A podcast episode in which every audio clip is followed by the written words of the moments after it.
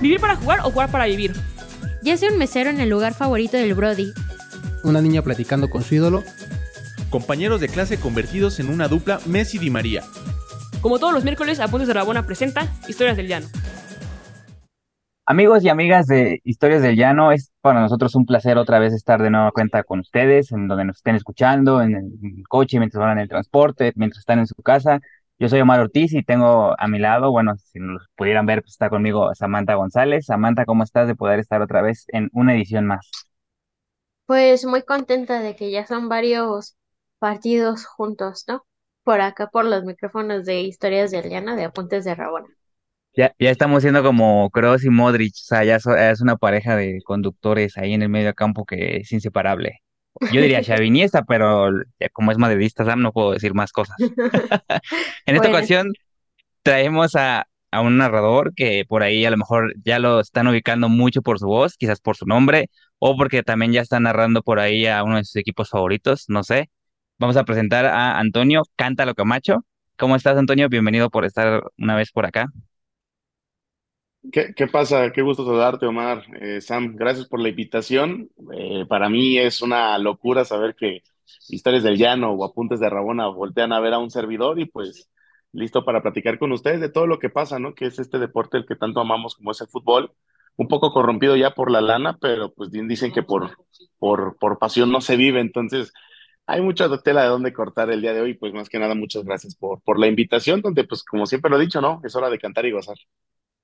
Ahí está, ¿eh? Para quienes no, todavía no lo tengan, darlo ubicado. Por ejemplo, nosotros sí, porque sobre todo habíamos visto bastantes, bueno, yo personalmente había visto bastantes de sus narraciones. Me salían mucho en tu DN Radio en su momento, cuando de repente era como algo, eh, pues, de diferente perspectiva a lo que siempre hemos visto, sobre todo. Ya ven que siempre hay otra forma de cantar los goles en este caso, y esa era como de las cosas que más, eh, pues, nos había interesado y tal, y pues ya se pudo hacer por fin esta plática también para poder hablar sobre todo lo que dices eh, un poco quizás contarle a la gente cómo han sido tus inicios o cuál fue la principal eh, oportunidad que tuviste para poder empezar a narrar en este sentido. Mira, todo empezó en 2015, 2016, cuando salgo de la universidad. Eh, yo ya traía las ganas de estar en los medios de comunicación, como todos los chavos de quiero estar sentado en la mesa de fútbol picante o de la última palabra, ¿no? Que quiero pelearme con ellos para demostrarle que sé más. Pero fíjate que eh, saliendo de la carrera me invitan a narrar un evento llamado la Copa Telmex Telcel, que es del barrio también, de historias de, de llano en, el centro de la ciudad de Guadalajara, partidos de tres contra tres y pues dicen, no va, no va a haber paga, vas a narrar los partidos todo el día, tres días seguidos, pues vas o no vas. Y yo de, ah, pues bueno, pues sí me animo, ¿no? Nunca había narrado en mi vida, entonces dije, pues va, vámonos. Me aventé los tres días sin saber cómo narrar o cómo aventarme las cosas, pero siempre he dicho que la pasión por la que tengo el fútbol y como la transmito, o sea, si se escucha mal, dicen, ah, este güey se escucha muy intenso, ¿no? Entonces eso llama un poquito la atención. Y después de esos tres partidos, eh, ahí pues decían que era sin paga, pero terminando el, el evento, pues ya sin garganta, ya sin saber qué onda, ya andábamos bien cansados, pues como que se compadecieron de nosotros y fue de, güey, pues les damos 800 pesos y, ah, sí, 800 pesos, qué padre, ya, ya me pagaron, ¿no? Pero a la par de eso, pues ahí como que ya me entró el, pues, el- el querer narrar, ¿no? Como que la emoción de querer narrar un, un partido de fútbol y, y a la par, pues es difícil entrar a los medios. Empecé a trabajar en una empresa llamada Goldstats, creo que muy conocida por muchos por el tema de las estadísticas. Yo era editor de video, pero pues yo quería estar dentro del medio, ¿no? Estar detrás de un micrófono. Y a la par empecé a compartir o empecé a, a compaginar el estar en Goldstats, en manejar las redes sociales de un periodista, que, que algunos dicen hágala y con eso ya lo ubican, este, en que yo le digo el padre de, mi- de los medios de comunicación, y a la par trabajaba en Gorilas de Juanacatlán, que es donde empecé a trabajar eh, como community manager, y ahí es donde me dan la oportunidad de narrar, y así me aventé cuatro años narrando en pueblos, en pueblos por todos lados, Tamaulipas, Juanacatlán, allá en Chapala, en todos lados me iba con ellos a narrar y en 2019, 2020, ya en mi desesperación, porque pues yo nomás no veía para cuándo, eh, me aviento una de renuncio a la fregada, yo me voy a, Ciudad de México a encontrar mi sueño, ¿no? Y curiosamente Pedro me, recomienda con TUDN Radio eh, en un casting para lo que era eh, TUDN Radio en CONCACAF Liga de Campeones, narro mi partido piloto, me dan la oportunidad se viene la pandemia, seis meses después vuelvo a narrar un partido y me contratan para la famosa Liga de Expansión como, como proveedor de servicios. Y de ahí empecé a narrar en TUDN Radio a partir de agosto de 2020. O sea, curiosamente hoy cumplo tres años en TUDN Radio y de ahí se me ha venido un cambio de vida brutal, como no tienes idea, después de lo que ha sido eh, narrar fútbol con TUDN Radio, ahora con Chivas TV y también con la Liga de España. Es que justamente esta parte de, de como antes conocíamos el fútbol antes de la pandemia, eh, o sea, fue muy lamentable todo, todo el tiempo que pues estuvimos en casa y así, pero al final para algunas personas, tu caso, por ejemplo, eh, fue también un antes y un después, ¿no? Con nuevas oportunidades y también esta parte de, de la versión híbrida, ¿no? De estar narrando, no sé si narrabas desde tu casa y los partidos los veías desde la televisión o la transmisión oficial, o si te, te llegó a, cuánto tiempo costó para que pudieras estar en los estadios. Eh, fíjate que ahí, curiosamente, como dice Sam, yo tuve la oportunidad de, de entrar directamente a narrar en cabina, pero yo durante ese lapso de seis meses, que ya ves que la pandemia duró como seis, ocho meses encerrados todos y que ya paulatinamente fuimos saliendo, eh, yo narraba para Vive 7, al cual les mando un fuerte saludo, donde también está Sofía, la Sofigol, que también le mando un saludo y que la quiero mucho. Yo narré con ellos en casa, o sea, encerrados en, en, la televisión ahí en la, en la computadora y pues hacía un buen de calor porque pues obviamente como encerrado y no quieres hacer tanto eco, pues me aventaba narraciones de dos, tres horas acaloradísimo, pero fue poco tiempo, la verdad es de que pues tu DN Radio viene la expansión y me piden, pues tienes que venir a cabina. Y yo literalmente era martes, miércoles, jueves y viernes, puro narrar Liga de Expansión durante los primeros seis meses y creo que ahí es lo que me ayuda como a mejorar mi estilo, porque fueron seis meses de repetición, repetición, repetición, repetición. Entonces, pues yo ya ahí tenía como el wow, ¿no? De, de narrar en pueblos con mi tripié y con mi celular a una cabina, tus audífonos, un micrófono, una pantalla.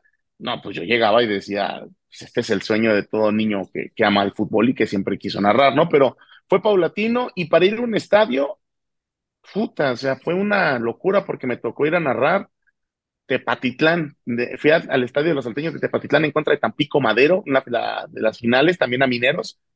Y como era un estadio tan chiquito, pues tenía aquí a la gente de cerca, ¿no? Pero para mí fue un sueño saber que fui a un estadio a narrar fútbol, donde tienes, tienes que ir de traje, ¿no? Y con los audífonos, eh, que la gente te voltea a ver porque dice, este güey, ¿por qué grita tanto, ¿no? Y, y la realidad es de que para mí fue un sueño con todo y que era un estadio para cinco mil personas, que es un deportivo donde está la gente al lado entrenando fútbol, donde se va el balón y está en la calle, para mí siempre ha sido una, una de las cosas que más voy a atesorar en la vida. Por eso amo tanto la Liga Expansión, la neta. Vaya, ya, ya somos dos que quieren a la liga. O sea, soy el único que siempre está alabando al Tapatío o al Tepa o Mineros o lo que sea. Y, y me ven así que igual raro. O sea, ya encontré por fin a alguien que, que entiende ese pequeño es, es raro, ¿no? Es raro como tenerle amor-odio a la liga porque entre no haber descenso y entre lo del descenso y tales cosas y certificaciones y tal es, es medio extraño, pero, pero hay buen nivel, diría, y buenos jugadores también en bastantes equipos y eso es muy, muy padre. Teniendo también esto en cuenta de lo Fíjate de... que, Ajá. ajá, perdón, perdón, no, rápido, rápido, de la Liga de Expansión, yo la amo por completo porque es la que me abrió las puertas a los medios, es la que me dijo, pues vete con todo, dale con todo, y pues a mí me dijeron que, que, que tenía que darle con todo y que tenía que tener la oportunidad de darme a conocer con los jugadores, y ahora los jugadores que están en primera me buscan para darme información, entonces yo digo, lo que se siembra se cosecha. Entonces, hoy en día agradezco mucho que ese- esa, división me, me quiera tanto, a tal grado que hasta el mismo presidente de la Liga de Expansión me dice, oye, pues vente, vamos a platicar y vamos a platicar y vamos a platicar, y la neta, eso lo valoro mucho, la neta. Sí, sí, es bonito tener también esa cercanía como de, justo, de ver el crecimiento de jugadores que pues a lo mejor en su momento no, no eran tan vistos para, sobre todo, pues, primera división y demás, y que llevan un proceso y de ahí dan el salto para primera división. Justo, creo que también es parte de lo que has sido o lo que has venido haciendo. Di- dijiste que habías tenido como una parte en donde realizabas pues prácticamente todo. Foto, estar atento al club, eh, me imagino que también llevarle a las redes, estar en constante contacto con los jugadores, pero supongo que también en ese camino que bien dices, que es en donde ya prácticamente ibas a tirar, no sé si la toalla como tal, pero sí dedicarte quizás a algo más específico, a pesar de que siempre digas, o bueno, de que dijiste, me quiero dedicar a, a ser el que está en la mesa de, de, de debate, en otro lugar que está frente a cuadro.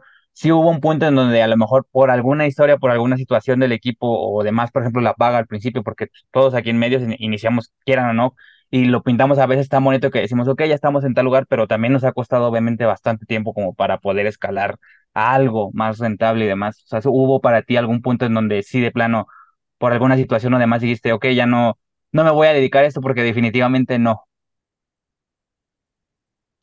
Fíjate que es algo muy curioso que, que lo he compartido en otros lados, pero que es el punto de quiebre en mi vida, ni siquiera ya en mi carrera, o sea, en mi vida. Yo tenía 25 años, tenía, te digo, cuatro años casi trabajando para cuatro, cuatro personas, o sea, tenía, la, te lo decía, Goldstats, tenía Gorilas de Juanacatlán, estaba con el Ágala, y aparte, pues yo buscaba servicios aparte de Community Manager. Eh, los horarios eran muy pesados, o sea, yo tenía, yo trabajaba de lunes a domingo y mi único descanso era domingo a media tarde, si es que no había trabajo en, en Goldstats. Yo en esa situación, por no ver resultados y también por ver que tu vida social y tu vida personal se va al carajo, pues yo caí en una depresión en 2019. Yo caí en depresión, un día desperté en febrero y dije, puta, no tengo ganas de vivir, o sea, ¿para qué me levanto si no tengo nada que hacer? Entonces cuando yo siento eso dije, ah, eso, esto no está bien, o sea, esto ya no está, no es sano, ¿no? Entonces decidí ir a, a terapia, que yo recomendaré siempre vayan a terapia, no romanticen, no romanticen la terapia, es brava la situación de, de enfrentarte a uno mismo. Y en 2019, de febrero para diciembre, eh, eh, trabajé mentalmente porque yo quería tirar la toalla, ¿no? Porque yo decía, es que trabajo mucho, trabajo mucho y no veo resultados. Yo a Pedro le decía, llévame a tu DN, pídeme, dame un espacio, debes que me dé una oportunidad. Y él me decía, pues, pues, güey, no eres muy bueno que digamos, ¿no? Tienes que mejorar algunas cosas porque, pues, te digo, creo todos empezando, somos malos empezando, ¿no? Entonces, ¿qué es lo que hago? Pues me atiendo mentalmente, empiezo a trabajar lo, lo personal y me voy a Europa 35 días solo. Me voy 35 días solo de mochilazo. Pues obviamente fui a los templos de fútbol eh, y ahí es donde decido que por más que fuera difícil, yo lo, yo lo único que necesitaba era una oportunidad de que me escucharan narrar. Si les gustaba, bien. Si no les gustaba, ya lo intenté. Ya me escucharon, no gustó, ya me puedo dedicar a otra cosa, ¿no? Y regresé en diciembre, renuncié a todos lados. Bueno, seguía con el Pedro, pero pues ya en enero, yo ya convencido, como en esa motivación de punto de quiebre, pues fue cuando me fui a Ciudad México a, a entregar currículums a las puertas de todos los medios de comunicación de, oye, narro, narro, déjame, dame oportunidad, ¿no? Y de ahí, pues, fue el punto de quiebre más fuerte de mi vida. Yo estuve a punto de renunciar a todo dije, pues si no tengo vida, no tengo trabajo, pagan poco, pues mejor me pongo a, entrar a una empresa, me consolido y ya vivo mi vida, ¿no? Pero no, la neta no puedo. Soy muy necio, soy muy necio y me peleonero y soy muy eh, tenaz y siempre he intentado seguir. Y hoy en día, pues lo agradezco haberme, haberme largado Europa, ¿no? Porque pues fue un punto de quiebre muy fuerte. Y pues yo siempre lo voy a decir, sigan, síganse atendiendo mentalmente, porque creo que también es muy difícil darte cuenta que te, te puedes cerrar demasiado, ¿no? Por, por algo. Y hoy en día lo, lo agradezco, ¿no? Pero sí, ese, ese día cuando yo desperté dije, no tengo nada que hacer de mi vida, dije, no, ya, vámonos a renunciar y ya vámonos a vender tacos, literal. No, pues muchas gracias, Antonio, por compartir esto y, y sobre todo la confianza de, de contarlo y literal decir que fue también un parteaguas dentro de tu vida, que justamente pues fue el momento que pues incluso hasta ahorita nos tiene unidos a los tres platicando por acá por este podcast. Y asociado con eso, cuando cuando ves que eh, empieza a pegar esta parte de TikTok y hay como una, mm, una forma nueva de, de, de darse a conocer a través de los medios, pero también algo más personal, porque son las redes sociales de, de cada narrador, de cada periodista. ¿Cómo fue que eh, empezaste a, mm, a grabar cómo eran tus días en, en el foro, cómo era preparar un partido, cómo se cantaba, cómo esta parte de, de que teníamos muy sujeto al recuadrito de televisión de cómo se ven los narradores durante la transmisión? Eh, de repente ya con TikTok empezó a hacer este todavía mucho más completa la imagen, ¿no? O sea, bueno, yo, yo he visto muchos de tus videos que se viralizaron justamente por, por la energía y, y la euforia y pues todos los sentimientos que explotan en ese momento. ¿Cómo fue que empezaste a, a grabar uno, otro y de repente ya la gente te empezó a asociar con el Cántalo Camacho? Eh, este viaje y también aquí en, en la plataforma de TikTok. Fíjate que yo desde antes, desde Gorilas de Juanacatlán, yo iba manejando de regreso, pues, una hora de camino a, a Guadalajara, y yo venía escuchando en Facebook Live la transmisión de la narración. Y yo estaba, ah, y lo hice mal, ah, lo hice bien, ah, ahí está el gol. Y yo editaba el gol, o sea, lo grababa de captura de pantalla y yo lo subía a mi Facebook y pues siempre he pensado que los sueños se cumplen, ¿no? Entonces, de querer eh, golpear y ser hater y decir que no funciona la vida, pues prefiero ser alguien que da el mensaje de que pues, todo en la vida se puede, ¿no? Y que hay que ser positivos y que sí los sueños se cumplen, ¿no? Entonces, yo desde esa etapa, yo, yo siempre fui el, voy a lograr mis sueños y voy a lograr mis sueños y siempre subía mis goles y vi que gustó, ¿no? Porque quieras o no, la gente como que contagias el, ah, entonces sí se puede. Y ya de ahí pues decidí subir los goles y de repente vi TikTok y el típico, ah, es que te viralizas rápido. Entonces empecé a subir videos, empecé a subir los goles y era solamente el, clip de la pura imagen del partido. De repente puedo empezar a transmitir en TikTok. Y yo dije, pues si puedo transmitir en TikTok, pues me puedo dar a conocer. Entonces empecé a, a poner el celular sin audio, solamente se escuchaba la cabina y transmitía en TikTok y te lo juro tenía dos personas. Y que creo que eran el operador y era mi mamá, literal. De repente me doy cuenta que puedo descargar los videos y dije, pues puedo empalmarlos. Entonces era una chamba de que terminaba de narrar y me aventaba todavía cuatro goles editados, empalmarle lipstick con la voz porque pues obviamente no tenía el ambiente y los empecé a subir y de repente también ahí lo agradezco mucho, se llama Ismael Talamantes, que es de TikTok y que está ahora en ESPN y me dijo, oye, veo que tienes potencial, güey, ¿qué onda? ¿Quieres hacer un curso de cómo hacer tus TikToks? Y le dije, pues cerrado, o sea, si yo ya veo que tengo 5 mil seguidores, teniendo 5 mil seguidores, veo que hay algún futuro, pues me la voy a rifar. No te dan claves, no te dan atajos, no te dan nada. ¿Qué te dan es, así se editan, esto te puede funcionar, el algoritmo lo entiende así. Entonces, eh, el Ágala está loco. El güey siempre conecta cosas y conectó a consola y se escuchaban los partidos. Y dije, a ver, pues déjalo intento yo. Entonces tenía una iRig que lo conecté al celular y de ahí lo metía a la consola y ya se escuchaba el ambiente en el, en el TikTok, ¿no? Y todos de que, güey, no, ¿qué, ¿qué estás haciendo? Y de ahí poco a poquito, conforme también voy mejorando de narrar, de narrar expansión, me empiezan a dar Liga MX, me empiezan a dar Liga MX femenil, me empiezan a dar Champions, me empiezan a dar Eurocopa, me empiezan a dar muchas cosas por estar trabajando todo el tiempo, no por la necesidad. Yo siempre dije que yo empujé a que me metieran a narrar. Y de repente veo videos de, no, de 50 mil vistas, dije, pues aquí viene, aquí está la clave. Y de repente ya hacía los en vivos en TikTok y eran de 500 personas y eran de mil personas. O sea, yo decía, wow. Entonces, ahí es donde dije, no lo puedo soltar. Y de repente 10 mil, 11 mil, 13 mil, 15 mil, 20 mil, dije, no, y de repente 100 mil seguidores, dije, ¿en qué momento?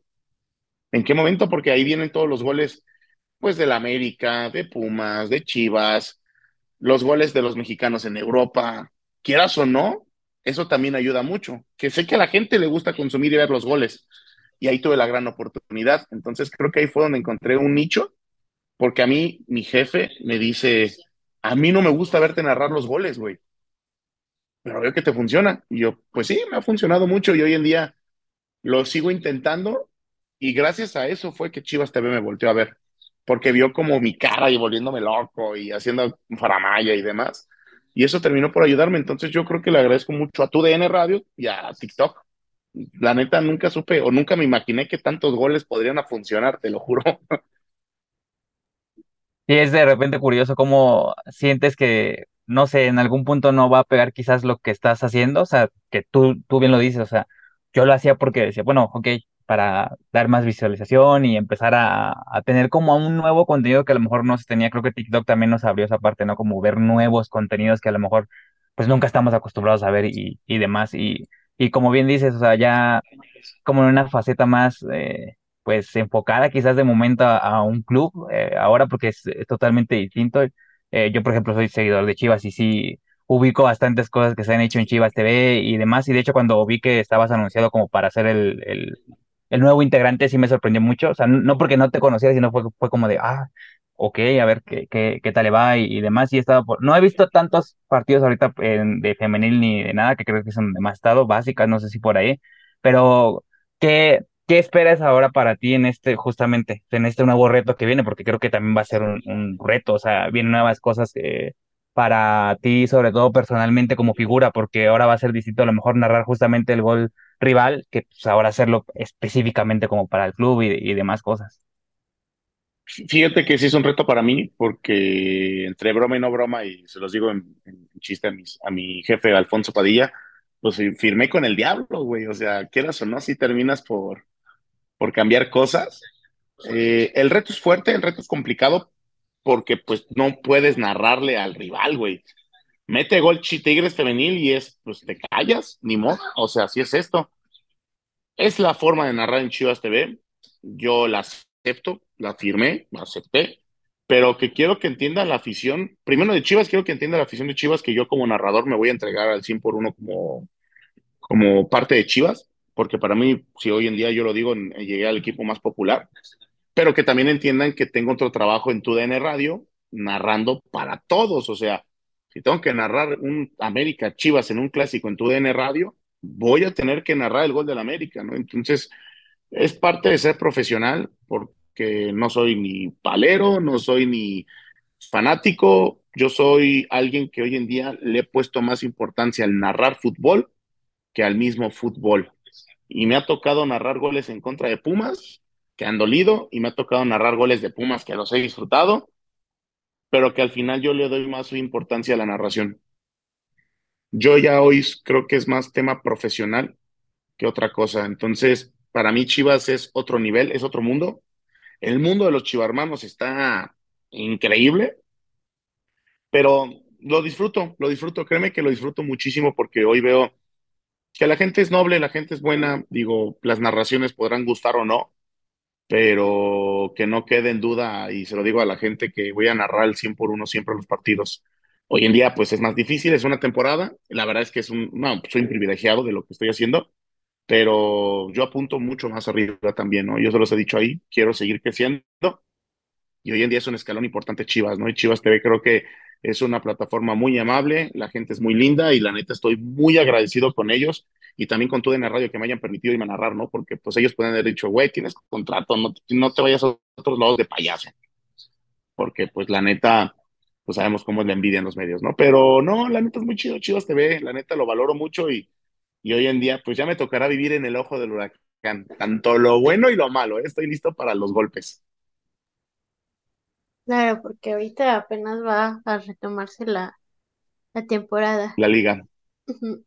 Y bueno, Antonio, ya casi para ir cerrando, em, de esos momentos en los que tenías que eh, viajar con los equipos, eh, montar tú mismo, no sé, la cabina o el- eh, la cabina de sonido y tal para transmitir ahora, hacerlo desde un estadio y de manera profesional, o sea, hablando de como institución, ¿qué, qué piensas que si pudieras regresar a, en el tiempo y encontrarte contigo mismo, qué mensaje le darías a la persona de a lo mejor ahorita lo estás sufriendo, sigues preparándote, pero pues algo más adelante en el futuro te, te lo va a recompensar. Esa es muy buena pregunta, eh, Sam, porque eh, eh, hoy en día valoro mucho lo que tengo, lo disfruto mucho. El único problema que tengo es que soy un, un, un intenso que si tiene algo ya quiere algo más. O sea, siempre he pensado escalar mucho hacia arriba, pero lo que le diría al Camacho de hace unos años, le- sí le diría, güey, lo vas a lograr. Y eso a veces me hace querer chillar, ¿para qué te miento? Porque sí viví momentos muy difíciles donde pues sí despertaba y decía, pues la neta, ¿para qué quieres esto, no? O sea, te estás quedando sin dinero, tu carro no funciona, andas en camión, eh, no les puedes regresar nada a tus papás, eh, la gente se burla porque la gente que no intenta algo más sí termina por burlarse de los que trabajan diferente. Y hoy en día todavía lo vivo, la famosa envidia. pero sí me pone muy sentimental esa pregunta porque sí, sí pensé que no lo iba a lograr, pero mi necedad me hizo estar aquí hoy en día platicando con ustedes, entonces, pues yo sí le diría, lo vas a lograr y no te vas a imaginar lo que, lo que viene para ti, ¿no? Y, y que hoy en día creo que las puertas de este medio van a abrirse más.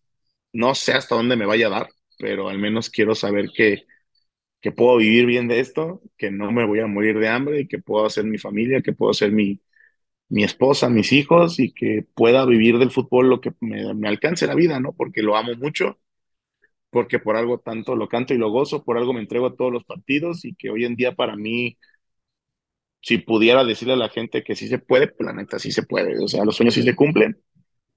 Y que quisiera dejarles la huella de que pues el día que Dios no quiera ya me vaya de este planeta, que les digan y que escuchen, oye, la vida es para cantar y gozar, o el gol del Cántalo Camacho, digan, ay, este güey me emocionaba mucho, ¿no? Entonces, yo no vengo a descubrir el cáncer, güey, yo vengo a disfrutar del fútbol, entonces, eso se lo diría, me diría, lo estás logrando, lo estás logrando con lágrimas en los ojos, para que te miento. Bueno, ya que ahora señor Antonio Cántalo Camacho nos ha hecho llorar, pues creo que también es momento de despedirlo. Eh, creo que ha sido una muy buena plática. Te agradecemos mucho tu tiempo y que sobre todo creo que también hayas abierto pues, parte de lo que ha sido pues este camino de tu corazón, de, de tus emociones y tal, y, y es importante. Digo, ahora pues estás como en, no sé si en toda la parte más alta de tu carrera, porque eso no lo vamos a averiguar hasta más adelante y eso es importante y es, y es bonito, o sea, es, es, bueno, o sea, a lo mejor más adelante en la historia del llano número 3000 volvemos a platicar contigo y, y ahora estás en una narración más grande y demás, y creo que es padre, o sea, es, es padre averiguarlo y te agradecemos mucho el tiempo. No, muchas gracias a ustedes, ya me dejaron sentimental, pero lo que les puedo decir es que ojalá y, se dé y si se consigue muy bien y si no se da, pues disfrutaré donde estoy. Pero, pero veamos, veamos qué pasa, porque esto del fútbol es bastante impredecible y como siempre les he dicho, pues recuerden que la vida es para, para cantar y gozar, ¿no? Claro, además, este es el capítulo 250 de Historias del Llano. Así que justamente queda por lo emotivo y pues muchas gracias Antonio por ser el el invitado 250 de, de historias del llano de Apuntes de Rabona. Mira, no lo sabía y si es así, pues gracias y que se vengan otros 250 y que se queden los que más se puedan y que invitar a la gente, ¿no? Que, que vean todo el contenido de Apuntes de Rabona y también las historias del llano que son espectaculares porque de ahí salen los héroes en lo futbolístico y también hasta en las crónicas deportivas. Hoy en día hay gente que ha salido del llano a narrar fútbol. Así es, amigos, los invitamos a que raboneros, raboneras, escuchen siempre Historia del Llano, como bien dice eh, Antonio, consuman nuestro contenido y muchas gracias por haber estado por aquí. ¿Quieres escuchar más historias? Síguenos en todas nuestras redes sociales como Apuntes de Rabona para ver el mundo desde el fútbol.